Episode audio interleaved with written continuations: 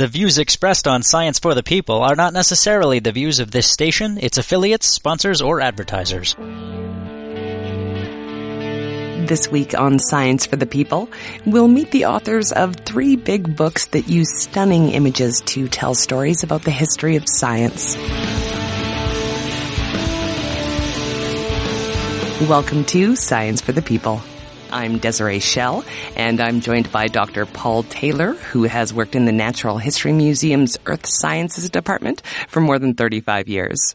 His research focuses on fossils and living bryozoans, especially their evolution and ecology, and he's published more than 300 scientific papers about them and other aspects of natural history, including fossil folklore.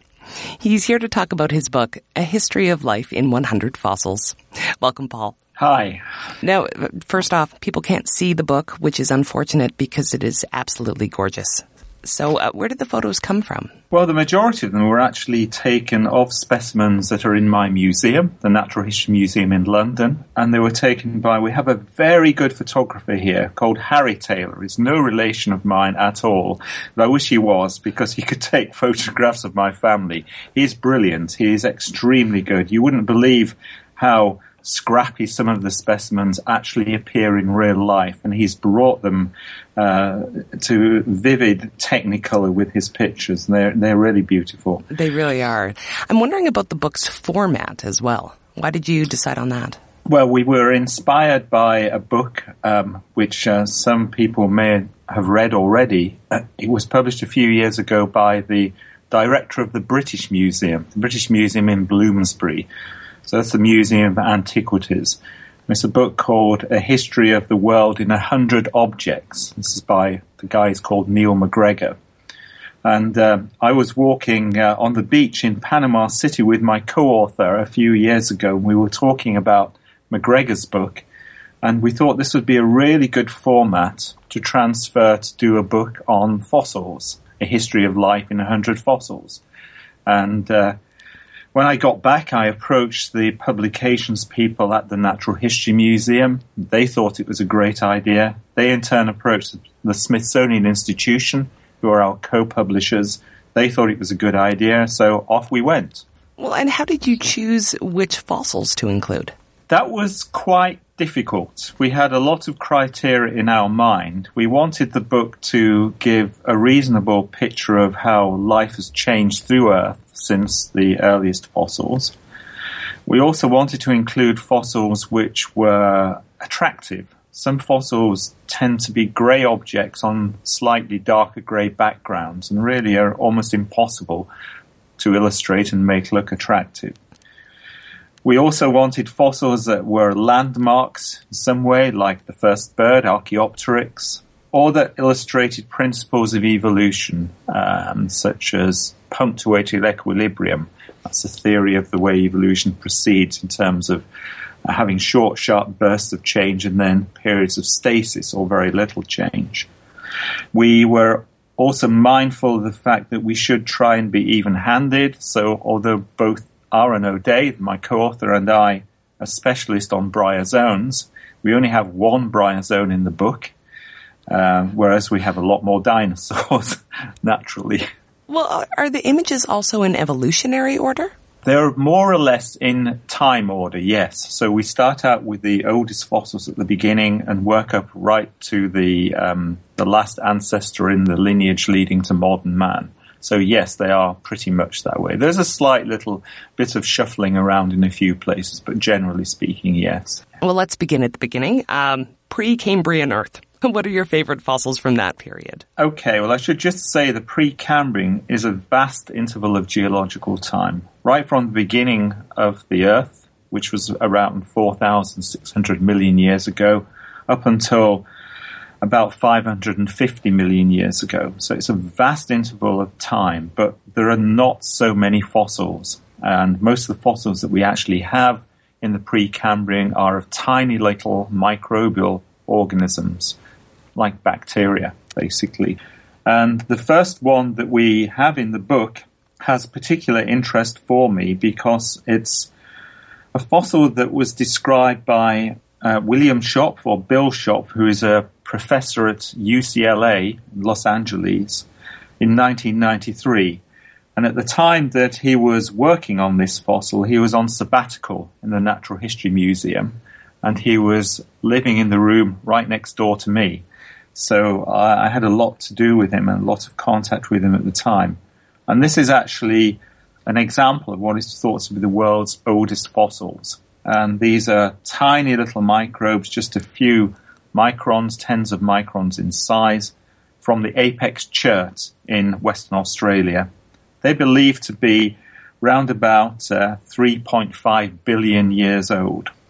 And they don't look particularly spectacular, but of course they are of immense interest.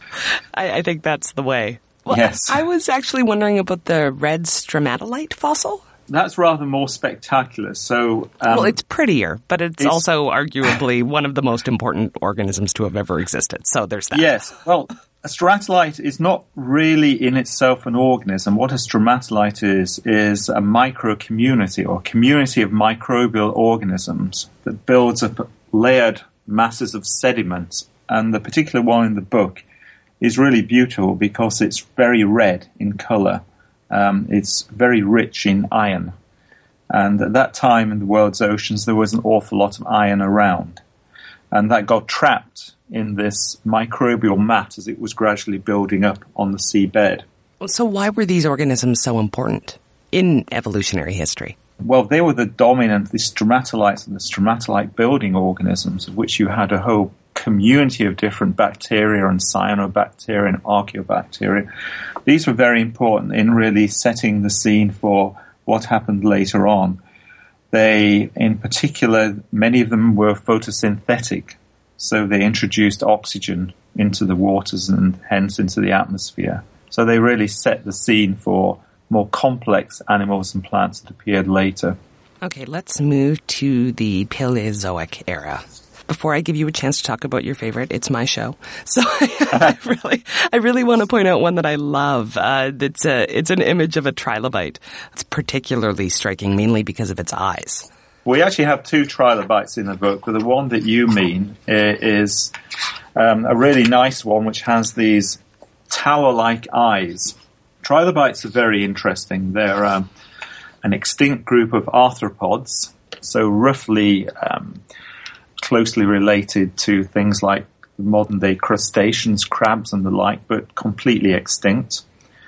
And they had, the great majority of them actually had well developed eyes. And the eyes are preserved because the lenses in the eyes of trilobites are made of a mineral called calcite. And calcite is very easily fossilizable. So whereas the lenses of human eyes, for instance, would not preserve as fossils normally, the lenses of trilobite eyes made of this mineral are routinely preserved as fossils. So we can learn a lot about the vision of trilobites. It says in the book that there are about 500 lenses on each eye, and you can see almost every lens in this image.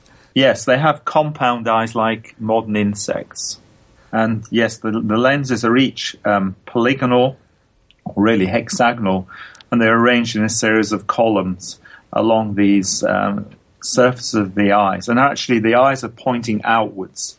So the trilobite was pretty good at seeing what was coming towards it from the front, the sides, and the back, but didn't really look upwards. It was living on the seabed and it couldn't see what was above it very well. Well, I'd also like to point out that, as uh, as with many of the images in this book, it is the stuff of nightmares. Uh, yes, luckily it's quite horrible. It's horrible. But it's rather small, so I don't think you'd need to worry too much about it attacking you, unlike some of the larger creatures. This is Science for the People, and I'm talking to Paul Taylor about his book, A History of Life in 100 Fossils. So, would you like to talk about the Mesozoic era, or did you have more from the Paleozoic era? Because I wouldn't want to not let you talk about something that's your favorite fossil. Maybe I'll talk about something which provides a link into the Mesozoic. Uh, on one of the spreads of the book, we have a rather nice picture of a group of animals called blastoids. Blastoids are echinoderms, and they are related to modern starfishes and modern sea urchins, but are a group which, like the trilobites, are no longer with us. And like the trilobites, the last of the blastoids lived about 250 million years ago. And at that time, there was a mass extinction, and a huge proportion of the animals and plants that lived on the earth, both on the land surface and in the seas, became extinct. And in some cases, entire, not just single species, but in some places, entire groups met their demise. And trilobites were one, and blastoids were another. Well, now we, we should mention the Archaeopteryx because you already did, and, and I love it, and particularly because uh, the fossil that is pictured is one that we actually uh, many of us have already seen. Yes, you may have uh, seen this picture in other books, and uh, also perhaps on display in the Natural History Museum in London. Um, this is one of only about a dozen well preserved Archaeopteryx specimens known from anywhere in the world. An Archaeopteryx is a bird, and most people believe it to be the earliest known bird. It's about 147 million years old, and it's collected from a place called Solnhofen in Bavaria, in southern Germany. And it's very remarkable because it has very clear impressions of the feathers, uh, including a tail with feathers on it, which the tail is bony, has a uh, the, the vertebral column goes down into the tail and the feathers are attached to that, which is something we don't find in modern birds, which have very short or no tails at all. Well, I was wondering. It's it it says in the book that Archaeopteryx was considered to be the perfect evolutionary missing link. Yes. Why was that? Well, it has some features which are like those of, of reptiles, and in particular of some dinosaurs and it has other features which are typical of birds, like the feathers. It has a wishbone like a bird. It has teeth, rather like a reptile, rather like some of the dinosaurs that were its forerunners, and the bony tail, which is more dinosaurian than it is bird-like. So it was considered to be a good example of missing link, and um, indeed Huxley, who was often known as Darwin's bulldog, who was championing the uh, theory of evolution for Darwin, he took up Archaeopteryx a lot and promoted this as an example at the time that Darwin wrote The Origin of Species in 1859. Archaeopteryx was not known. Darwin would dearly love to have known about it. It was only published a couple of years later. But it would have been marvelous if he, if he had he known about it. I'm sure he would have highlighted it very much in the book.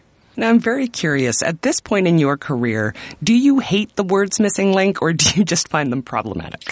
I think there is a tendency, or there has been a tendency amongst some paleontologists to try and fit every single fossil into a lineage leading up to some modern organism and consider it as a missing link. But of course, evolution is very complex. It's a tree. It's not a single line and an awful lot of the fossils we get are dead ends. They are in no way are they missing links. And actually, to recognize something which is strictly speaking a missing link between two species is really very hard to do. The methods of doing that are a little bit suspect. So we can never really say that things are absolutely the missing link or a, even a missing link.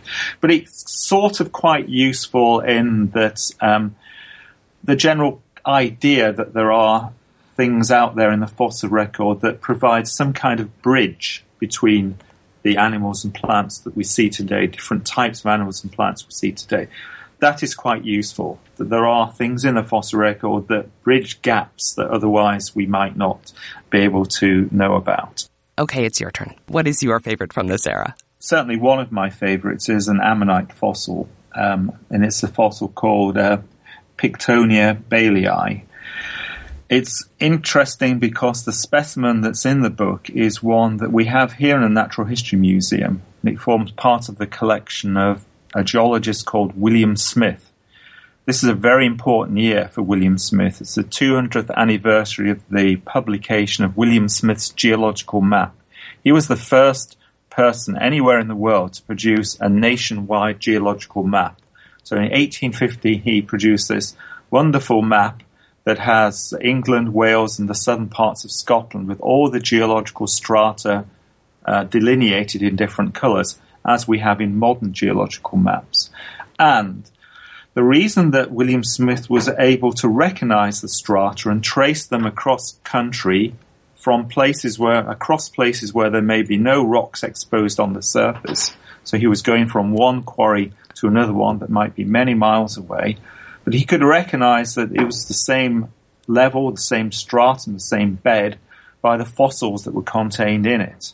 And this Pictonia baylei is one of the fossils that he found in a deposit called the Kimmeridge clay. And he was able to correlate, to recognize strata of the same level across the country using this kind of fossil. Okay, we have a, a, very few minutes left to okay. cover the entire Cenozoic era. Ah, so yeah. I, I, know. Um, so which ones you, would you like to point out? A thing that I, I really like is the giant moa. Moas are an extinct group of birds. They became extinct in historical times, which inhabited New Zealand. So they're related to the emus and the ostriches, basically flightless, giant flightless birds. And we have very a lot of very nice specimens here in the collection. The one in the um, book shows the the lower leg and the the toe bones of a, of a really magnificent specimen that we have in the collection.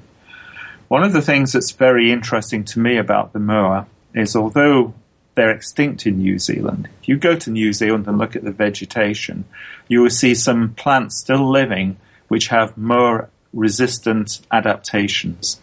So there is a plant called the lancewood, which grows up as rather an unappetizing shrubby tree with, or bush rather, with very long strap-like leaves until it gets to a particular height above which the moa could not uh, graze. When it gets that height, it suddenly flourishes into a proper fully fledged tree with lots of nice nutritious leaves. So it's showing us that even today, for some of these recently extinct species, some modern species retain adaptations that were evolved in order to, in this case, to counteract being eaten by the moa bird. If if I can intrude again, I yeah. really want to make sure that we get your comment about the Laetoli footprints because I think that's my favorite photograph. So the Laetoli footprints were discovered in Tanzania um, in 1976 and excavated by Mary Leakey, who was a very famous anthropologist. So these are footprints of some um, ancestors or close relatives of modern man, probably in the order of uh, four or five million years old. They show some um, individuals that were wa- walking across some damp ashes, and they impressed their feet into the surface of the ash um, later on, the ash hardened, dried up, and hardened, and uh, was then buried beneath further layers of ash until it was excavated by Mary Leakey. They show very clearly that these individuals were bipedal; they were walking upright on two feet, not on all four limbs like like um, most modern apes. And they also, you can work out things like the gait, uh, the stride length, and all this kind of stuff. These actually are an example, and we have several in the book, of a trace fossil. So we don't actually have the bones or the teeth of these animals. All we have is the impression in the sediment. It's a particular kind of fossil called a trace fossil. It seems as though there was um, a smaller and a larger individual, possibly a male and a female, and that they were walking very close to one another, maybe even arm in arm.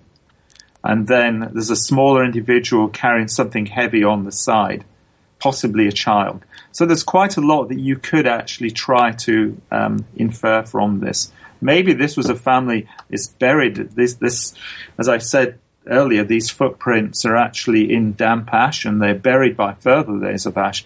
Maybe they were trying to escape from an erupting volcano. We just don't know. No, although that could possibly be considered rampant speculation, I very much like it. So we'll leave it at that. Thank you very much, Paul, for being here. Okay, it's a pleasure.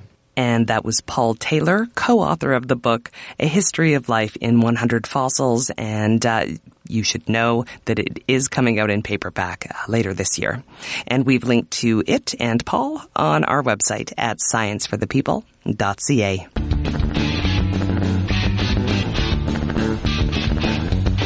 Science for the People is a weekly radio show exploring everyday life from a scientific perspective. To find out where Science for the People airs near you, or to listen to past episodes, check out our website at scienceforthepeople.ca.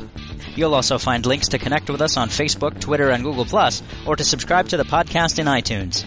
And now, back to the show. Welcome back to Science for the People. I'm Rachelle Saunders. With me is Julie Halls. Julie has worked at the National Archives for more than six years and is the records specialist for registered designs. She's studying for a PhD on 19th century registered designs at Birkbeck College, University of London, and has written a book about some of the more eccentric designs, inventions that didn't change the world. Welcome, Julie. Thank you. So uh, maybe we should start by what the book is. Can you tell us a little bit about it? This is the first time most people will have been able to see these totally unique designs not everyone could get to the National Archives to see the original documents, which are in any case huge and very difficult to handle. But they're designs that were registered for copyright under the 1843 Utility Designs Act, which gave people the opportunity to copyright designs, which was much quicker and cheaper than the complicated and expensive patent system. Um, but this inspired all sorts of um, amateur inventors as well as professionals to copyright their designs. And to do this, they had to submit two copies to the designs registry. And one copy was pasted into an enormous leather bound volume, and, and they're the records that we now have at the National Archives. They've been virtually unseen, really, except for a few determined researchers for the last 150 years or so. So, this is really a chance for people to see them for the first time. It seems like in this era, especially in, in Great Britain, where the um, the industrial revolutions were completely were really underway. Um, what was it about this era that spurred so much interest in inventing? It seems like you say there were a lot of amateur inventors really getting interested in this kind of work. It was a period when people were really excited about all the huge technological advances being made, um, like the steam engine, railways, and electric telegraph. And Britain was a great manufacturing and trading nation. There was an enormous pride in that, and men like George Stephenson and Isambard Kingdom Brunel were national heroes. And this generated a widespread fascination with the way things worked, much more so than we seem to have today. And there was really a culture of wanting to learn as, strong, as well as a strong belief in making your way in the world. And ordinary people attended lectures on technology and subscribed to magazines and journals that described how inventions worked. And all this gave rise to a culture that encouraged would be inventors to see if they could make a success of their own ideas. And although many of the ones featured in this book seem a bit misguided now, they reflect the enthusiasm of the period. It's really interesting. Um, the word inventions, I sort of conjures up big devices with lots of cogs and wheels and, and mechanics. But what was really cool about this book is there's a lot of kind of little handheld gadgets or pieces that would slip sometimes unobtrusively into everyday life. Um, and a lot of these seem a bit more novel than necessarily practical. Yes, I think this was partly because of the huge expansion of the Victorian middle classes, um, which meant that there was a large section of society with more disposable income than ever before. And they had money to spend, and at the same time, they were very keen on, on gadgets and especially items with multiple functions. Um, and at the same time, middle class men had really been identified by advertisers as an untapped market, and uh, they seem to have a particular interest in these gadgets. Um, so we see things with multiple functions, like the design for a cigar holding pencil case knife, which has a snappy title, and um, the cigar cane, which allowed you to store your cigars inside a cane, but so that you didn't have to carry a cigar box around. And they were really very interested in, in novelties. It's interesting. Uh, the title of this collection in this book is Inventions That Didn't Change the World. Um, but a lot of world changing inventions happened in the same era. And there were a lot of ways the world itself was changing. And it's interesting how some of the inventions we see in this book kind of parallel or tell us a little bit about what was going on in that period. Yes, and as I said, a, a lot of the population had more disposable income than ever before and there was a there was a great surge in interest in the home, um, which was seen as a, a, refuge from industry and the centre of family life. And we see a lot of gadgets for the home, like prototype dishwashers and accessories for the bathroom, which was actually still a new room in the house. Um, and the area of medicine is very interesting because we see inventions that reflect the huge progress that was being made, um, like inhalers for administering anaesthetic. Um, and at the same time, old traditional forms of medicine like um, bloodletting still persisted. So we see registrations for objects like artificial leeches, which really sort of reflect the previous era. Um, and then there are items that reflect new ways of working, like there are numerous designs for the types of alarm clock, um, which was kind of a new thing that hadn't been needed before when people just got up with the sunrise. You mentioned artificial leeches. Um, this one really surprised me when I when I found it in the book. I just assumed that leeches were really common and we wouldn't need to invent something to do their job. Is that is that not accurate? Well, um, bloodletting was still very widely practiced, and um, an imbalance of bodily fluids or humours was thought to be responsible for a range of ailments. And it was thought that inflammations were caused by an excess of blood. So leeches were literally used to treat everything from headaches to prostate problems. Um, and this actually resulted in what was referred to as a mania for leeches, and their overuse resulted in a shortage. Um, and at the same time, people started to become more squeamish about their use. I mean, they were actually used inside the body, attached to pieces of string to stop them uh, breaking loose. So it's understandable that uh, an artificial leech might seem a more attractive option. And then so there are several registrations for different types of artificial leech. Now that you put it that way, it does seem like a better option. Absolutely. How did you pick the inventions to feature in this book? Because I can imagine in that in that big leather bound uh, book that you have at the archives that there are many, many, many more than we see here. Yes, just for the 40 year period covered by this particular act, there are about 9,000.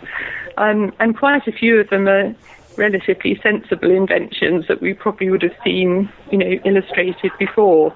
Um, it's really these more quirky ones that we focused on for the book. Um, but yes, it was quite difficult to make the decision, and a, a lot of quite mad inventions had to be left out. But um, we tried to choose ones that had a, a, a social history attached to them, however eccentric they might seem. So this book is divided into sort of sections based on some of the social changes that were happening uh, during the period, and it helps us kind of spot the patterns in the inventions. Can you tell us a little bit about what um, these designs and the ideas that they reflect tell us about what it was like to live in this time and place? Well, um, I think again, as I was saying before, it, the inventions reflect new ways of working, and one particularly notable one was the growth of the lower middle class and the clerks in particular became a huge new uh, workforce sector. And they, they had quite a hard time because they were very poorly paid in general, and they often earned less than a manual worker might earn. But they were expected to look very respectable in their job, and they always had to wear a white shirt, black coat, and top hat. And it was very difficult for them to afford it. Um, and so we see a lot of items like um, shirt fronts, which were just sort of used to cover up dirty or scruffy shirts or a, a shirt that wasn't white. Um, and collars that can be attached, um, made of celluloid and other materials like that. And we see other money saving things like reversible trousers, which had a different colour on each side, so it saved having to buy two different pairs. And the Amphitripolax boot, which was um, a boot with a metal rotating heel, which made sure that the heel wore evenly all the way round and made it last longer. And this was really to cater for a new workforce. You mentioned before about uh, that there were quite a number of designs for different types of alarm clocks. So previously, I suppose people didn't really have to worry about getting up before the sun rose. No, that's right. I mean, um, when agriculture was the main uh, sector in the economy, they just got up um, with the dawn and, and worked until dusk. Um, but with office work, people had to make sure they were up at a certain time, and and so um, we see these new types of alarm clock. And one of them is quite um, eccentric and actually involves having to tie a piece of tape to your arm or your leg, and um, a weight drops at the given time and, and tugs your arm or leg to wake you up in the morning. And there's another one which is uh, powered by a spring system, so a candle burns down, um, and, and at a certain point a bell rings to wake the person up. The factory workers wouldn't so much have had this problem because often a klaxon would go off in the factory, and as they all live quite nearby, that, that would wake them up at a, a given time. It was quite fascinating to go through this book, like you say, with the alarm clocks, the ingenious ways people had of getting around not having electricity, which I guess I knew, but when you see the inventions and some of the lengths they had to go to, like with the alarm clock, it really kind of hits home what life without electricity must have been like. Yes, everything was very um, mechanical, and it's just amazing how ingenious the Victorians were, really. It's also quite interesting as well to um, look through the book and find inventions from that time that we're now, I guess, reinventing. Um, I'm thinking of the standing sitting desk, which was in the book. I think that's the one that was actually made for um, shoemakers, um, so that they could sort of stand up and sit down and, um, sort of be far more comfortable than they might otherwise have been. And yes, it does um, make you think perhaps it was a step on the way to all the ergonomic furniture we have today. There also seems with this middle class to be a rise in household and gardening gadgets. I'm going to use the word gadget because some of these are definitely not practical. Um, I'm thinking in particular of the knife and fork cleaner, which looks like it might take longer to do the washing up. Yes, absolutely. There are quite a number of inventions which look so complicated that um, you think surely it would just be easier to, to do it the traditional way. Um, another one is the um, hair brushing machine, which um, looks amazingly huge and complicated, but um, long, luxuriant hair was considered a great asset for women, and they were advised to brush it at least a hundred times a day. And so, evidently, some of them found this too much of a strain, and so they invented a, a machine to do it for them, which um, we're told that by turning the handle, a greater velocity can be obtained than by using a hand brush. But um, it actually looks quite dangerous and will take up an awful lot of space in the bedroom, I think. I was going to say that one looks uh, not entirely safe. I don't know that I would stick my hair in that machine. no, I think you might regret it.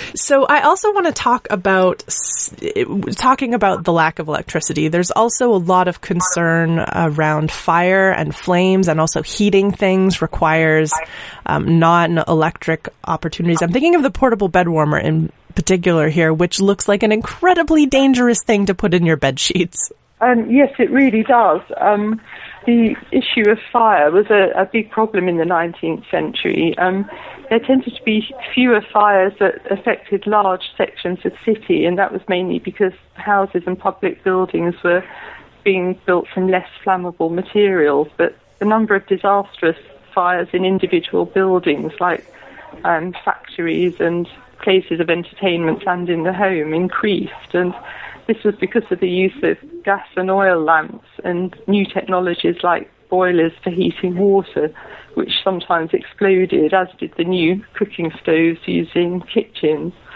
Um, but yes, when you look at the hair-raising inventions like the illuminated night clock, which was um, powered by a candle, and the portable bed warmer, which uh, is basically an oil lamp that projects heat through what's described as a gauze chimney, and uh, presumably intended to be placed underneath the bed. You, you think the heat would be minimal and the risk of a fire would be huge.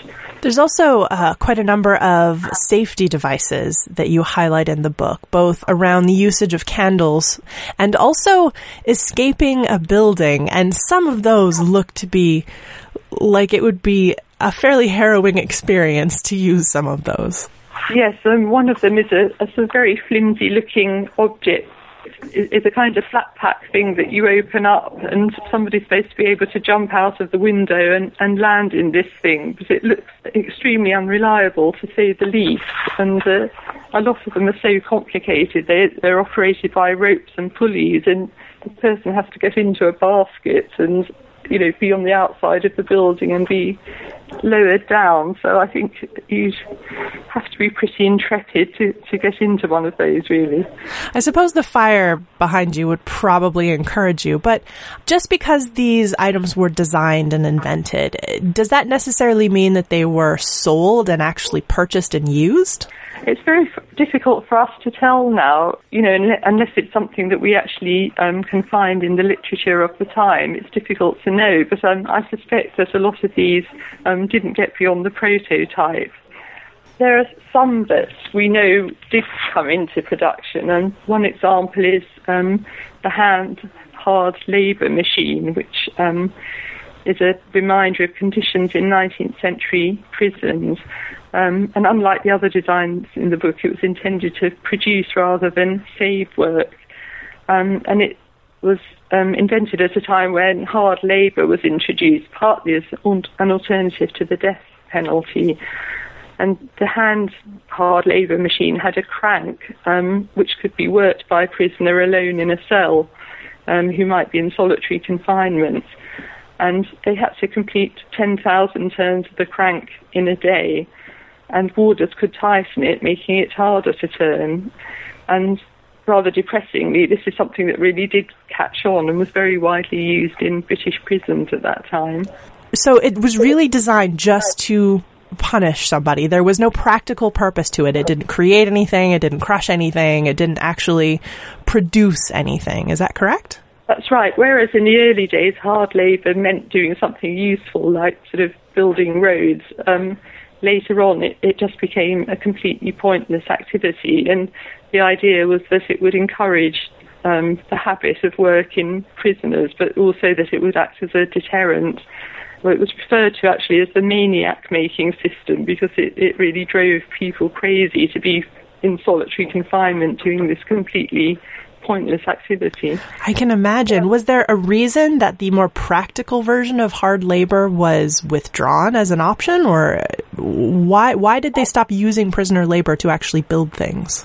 Um, I'm not really sure, but I, I think you know it, it, was partly just to increase the the, the punishment element, really, and um, the idea of um, solitary confinement really caught on at this time, and, and so I think it was tied in with that. Um, we were talking before about clothing, and when we cross clothing with gadgets, um, we mentioned the cigars in a cane, but there are a number of fascinating inventions surrounding top hats, which I love. Yes, absolutely. Um, throughout the 19th century, no respectable man would go outside without wearing a top hat, um, particularly middle class men. And so we see a lot of inventions around um, storage, but also um, other long forgotten problems associated with wearing top hats because they were actually quite hot and heavy. And since most men also wore hair oil at that time, quite an unpleasant atmosphere could build up inside the hat. and uh, there are a number of designs for solutions to the problem, um, including the bona fide ventilating hat, which um, has a kind of grill system uh, built into it, which is intended to um, carry off perspiration from the interior, as the description tells us. Um, but we also see hats that can be sort of squashed down to fit under a table in front of you and, and various sort of storage solutions because they were pretty unwieldy objects to carry around. Also, the hats were used to sometimes, uh, or proposed to sometimes, store items related to the hat, uh, such as a hat brush. Yes, absolutely. There's also a, a design for keeping cigars um, actually inside your top hat. So um, yes, there's, there's, quite a few um, storage solutions within the hat itself. That's interesting because now that we talk about the general atmosphere of the hat space, as it were, uh, keeping your cigars there, I'm not, I'm not sure that's a good idea. no, I'm not sure a aficionado would uh, want to do that. So we don't have a lot of time left, but I'm just wondering: is did you have a looking through the book? Did you have a favorite invention, one that really stood out to you, and is sort of your your your the one you go back to all the time? One of my favourite inventions is the flying or aerial machine for the Arctic regions, which um, looks really magical. And it's one of those designs that looks completely bizarre but makes sense when you know what was going on at that period. Because the newspapers at that time were full of stories about Arctic exploration and the exploits of explorers. And in particular, there was a race to find a trade route through the Northwest Passage. And this was the subject of sensational news stories. And at the same time, a prize had been offered to find the lost expedition of Sir John Franklin, which disappeared while searching for the route. Um, so the date of registration of this design in 1855 suggests the inventor thought he'd found a solution to navigating Arctic terrain. Although in reality, the first successful airship wasn't actually built until 40 years later. But this one really looks like something from a fantasy film. The text tells us that the machine is operated by treadles which turn the wheels. Um, and there's a suspended room with beds for three people um, and metal plates underneath so it can be propelled along the ice. So it's, it's quite a contraption. Do you think the person who created that device or designed that device had been to the Arctic and knew the challenges, or do you just think they were looking at the news stories and kind of imagining what it would be like? Because it does seem to um, deal with some of the major issues. It tries to deal with the major issues, but I think it's very unlikely that he, would ever actually been there, and um, I think it it would probably have been completely useless. But um, as an object, the design itself is just absolutely amazing, and the description that goes with it is quite mind-boggling, really. And he'd really thought it through, but uh, I don't think it would ever have actually got off the ground. Julie, it's been wonderful to have you here, and it's a gorgeous book, really beautiful and really fascinating to read through. Um, it opens the door to a, a time and a place. And anybody who likes sort of steampunk stuff will love looking at this and getting a taste of what it, some of the inventions actually look like. Well, I'm pleased that you like it. If you're looking for more information about Julie Halls or the inventions that didn't change the world, we have links to get you started on our website, which is scienceforthepeople.ca. We'll be right back with more Science for the People right after this.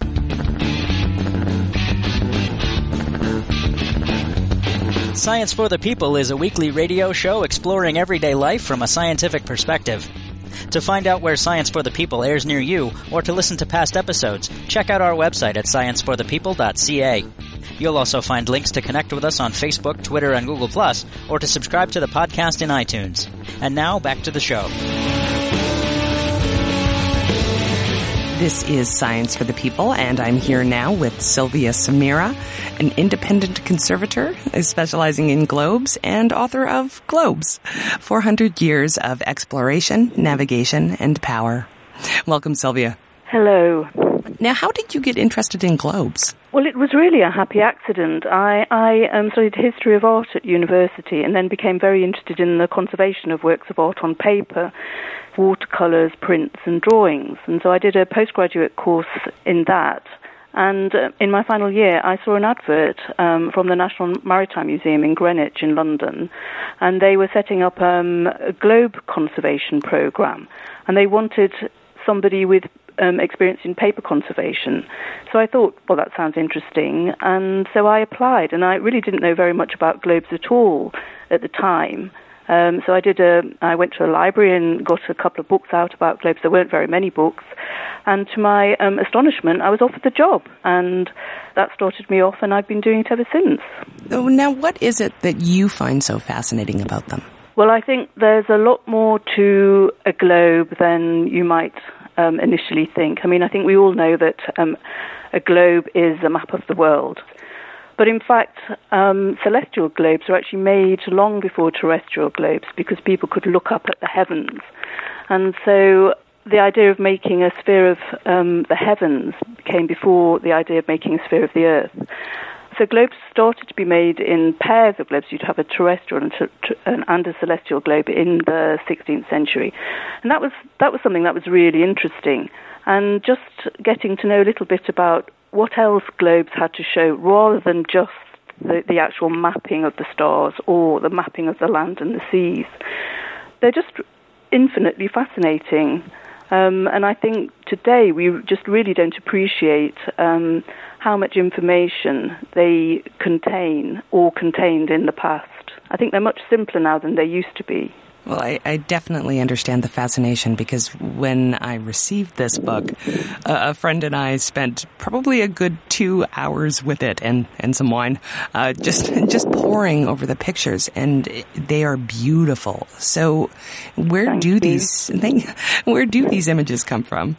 The book is actually based on the collection of globes at the British Library here in London. And so, what I tried to do in the book is um, pull out beautiful globes um, that illustrate the way globes actually developed from when they were first made. Do we know when the very first globe that, that showed the countries and such, when might that have been made?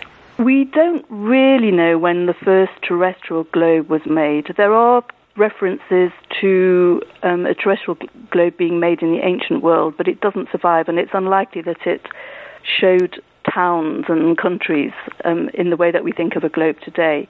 The oldest surviving terrestrial globe was made in 1492 in Nuremberg, and it's a beautiful painted globe which shows the world as was known at the time. And of course, um, in 1492, that was the year Columbus set off from Europe, and so um, America had not yet been discovered. So, in fact, it shows the known world in 1492, and at that time there was no America. So, if you, according to that globe, if you sailed um, west, you would hit Japan, and then because that was really the around that time, there was so much exploration going on, interest in the world, um, and people really wanted to know more and more about um, what was going on in other parts of the world. And then that was really when um, greater interest in maps became um, more apparent, and globes um, followed on from that. And so terrestrial globes started to be made in greater numbers. Now, how would the makers of those globes have gotten the information to put on them? From as many sources as they could find. Obviously, the maps that were available to them in their own countries, foreign explorers' accounts, overland travelers such as Marco Polo, they were used. Ancient maps such as um, the maps by Ptolemy, um, who was the kind of culmination of classical thought in the in the second century AD. These maps had been rediscovered and printed for the first time um, around the end of the 15th century. Well, it was the Renaissance, so there was um, a kind of rediscovery of all these ancient texts and maps, and people u- plundered those really to use in their own um, map making and um, thought. So there were many, many sources, and of course, there was a lot of intrigue as well in trying to find um, the latest maps from, say, the Spanish and the Portuguese, um, so that people could make maps and globes with the latest knowledge, which would obviously make them um, more commercially viable. So there was a lot of competition between map makers to produce the most beautiful and the most up to date maps from as many sources as they could possibly find. And of course, there was a, um, I think I think many maps were made up with um, a great deal of speculation. For example, in if you look at a, a globe in the 18th century, and if, if you look at Africa, um, it is absolutely full of information right from the, the coastlines right to the middle of Central Africa. And of course, nobody had actually been there at that point, so there was no way they could really know what, what it was like. But um, nobody, nobody could disprove it was wrong. So, so a lot of this information was really just completely made up. Um, and it was later on, in fact, Africa becomes um, rather blank in the middle. And in fact, um, globe makers want to actually be more accurate in what they are actually representing on a globe. And so they will actually label certain parts of the world as unknown parts, which indicates that they hadn't yet been explored. Now, what would these globes have been used for? Were were they actually practical items, or educational, or more decorative? They were multifunctional in a way. They were definitely used for educational purposes because it was very easy to see the shape of countries on the world and the relationship between different countries and continents and they were obviously also they could also be very decorative, especially um, the large globes in ornate stands. They provided um, a very handsome focus to any room, any grand room in a in a, a palace, for example, or um, in a library. They they always looked very good.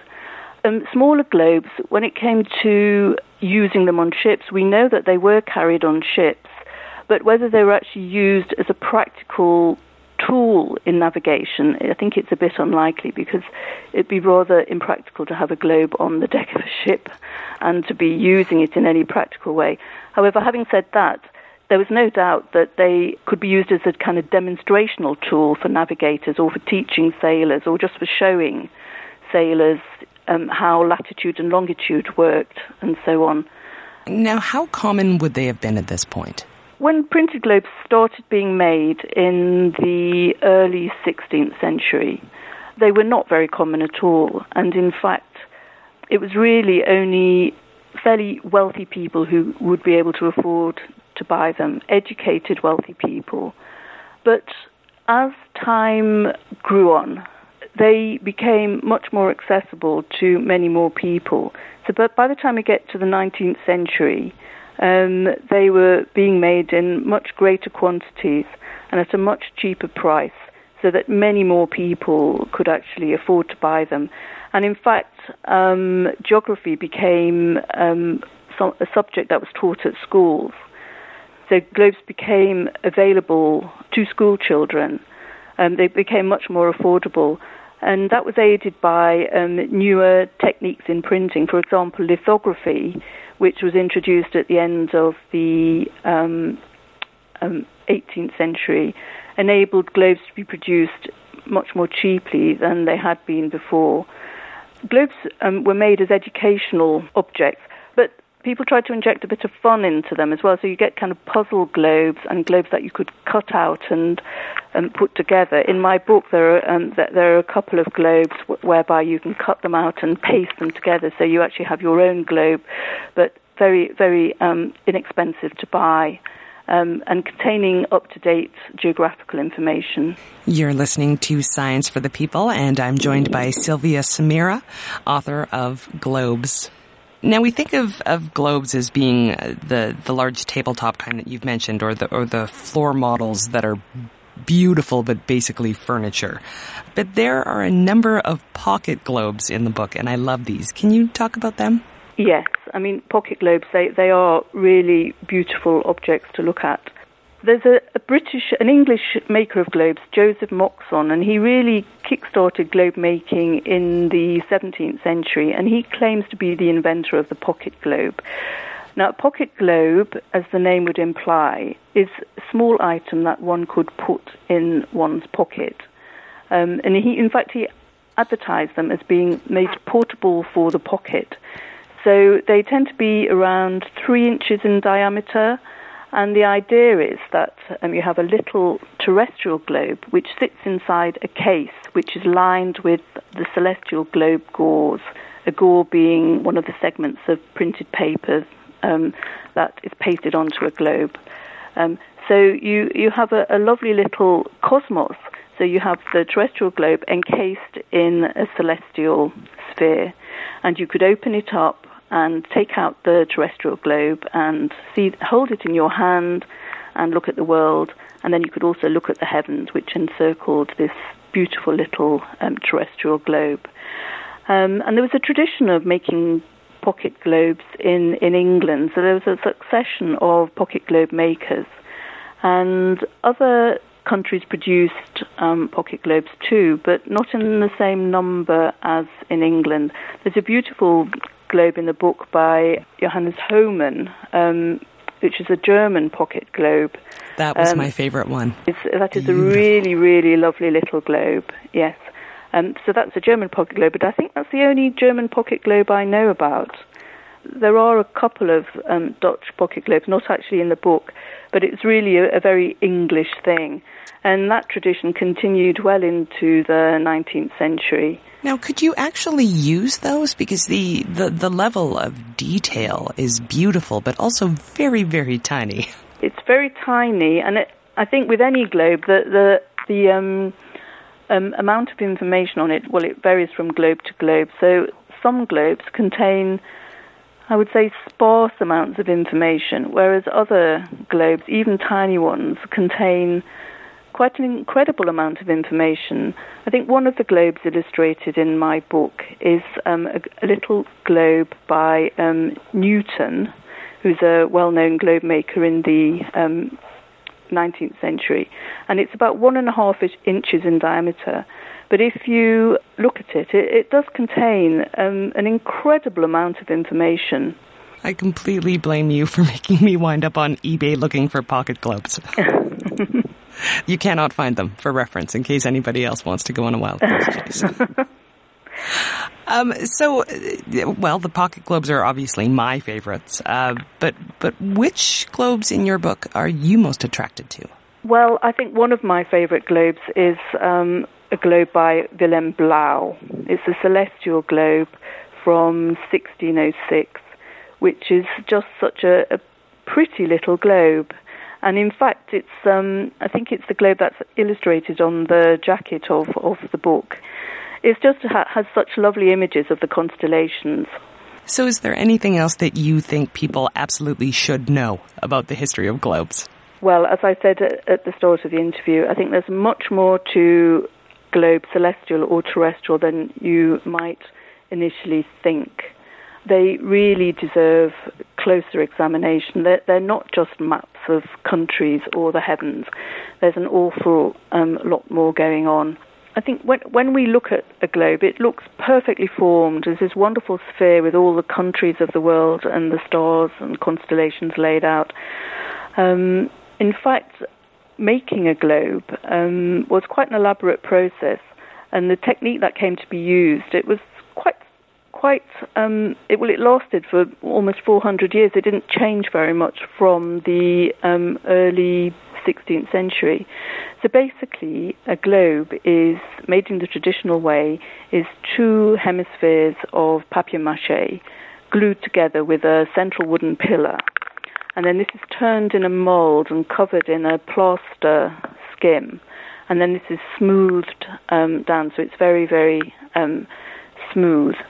Um, and then the paper gores, um, which are the segments of paper, I think I've already explained, the segments of paper where the map is printed, are then pasted over this smooth plaster sphere.